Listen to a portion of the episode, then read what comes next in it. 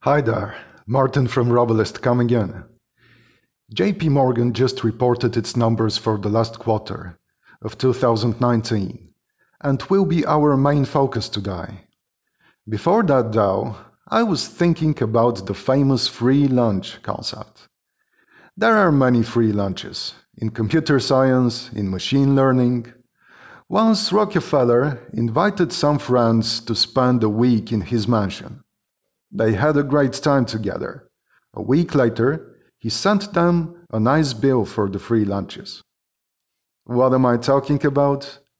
JP Morgan gained market share worldwide last quarter. If you run back on Robalist the previous, the previous, and the previous reports about JPM, you wouldn't be surprised. Not at all. Let's see what happened. Net revenue went up 8% because of principal transactions, aka trading. True. It was a very weak quarter a year ago, so you get a low barrier to pass. Still, JPM's principal transactions doubled. Why? Because fixed income market ops went up 86%. That's a nice way to make money. You know that bond prices will go up because there is a permanent bidder. But there is a catch. You need to be aware at least a quarter upfront, if not a bit longer. That's trading one on one from JP Morgan, and they pumped it into principal transactions. Now the hard part. Net interest income fell 1.3% because interest income fell 5%. So their portfolio proved to be sensitive to rate variations. As a proof, net interest spread fell 11 basis points to 2.1% due to investment securities that dropped in yield 72 basis points.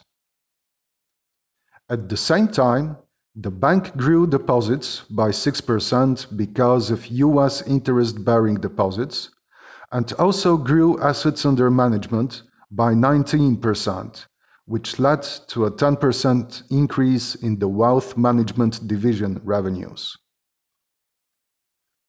Falling interest rates took their toll in the bank's more banking activities, with revenues at its commercial division shrinking by 3% because of a slump in net interest income. Despite this, the mighty consumer banking segment managed a 2.5% growth because of mortgage fees, which exploded by 134% compared to the last quarter of 2018.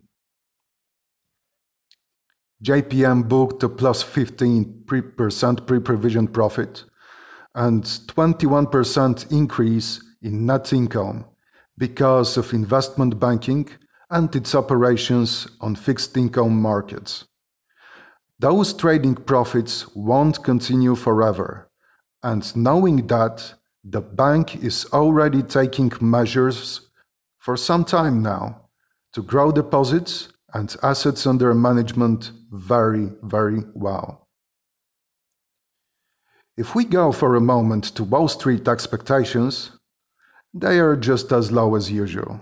Zero growth and shrinking profits. You already know what that means.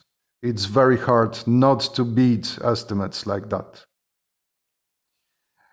To return to the free lunch just right now, JPM is very well eating someone else's lunch because it's gaining market share globally. Can you imagine that all the theories that there is no free lunch happen to be true? To wrap up today's briefing, go and sign up to www.robalist.com. Want to know more about Apple, Amazon, or Coke? On Robalist, you'll receive all the answers you need, and just right now, you'll get them for free. Thank you for watching. Subscribe to our channel so you know the things that matter. More companies, reports, and regular content are on their way. Also, join us on Twitter and tell us what you think. See you soon.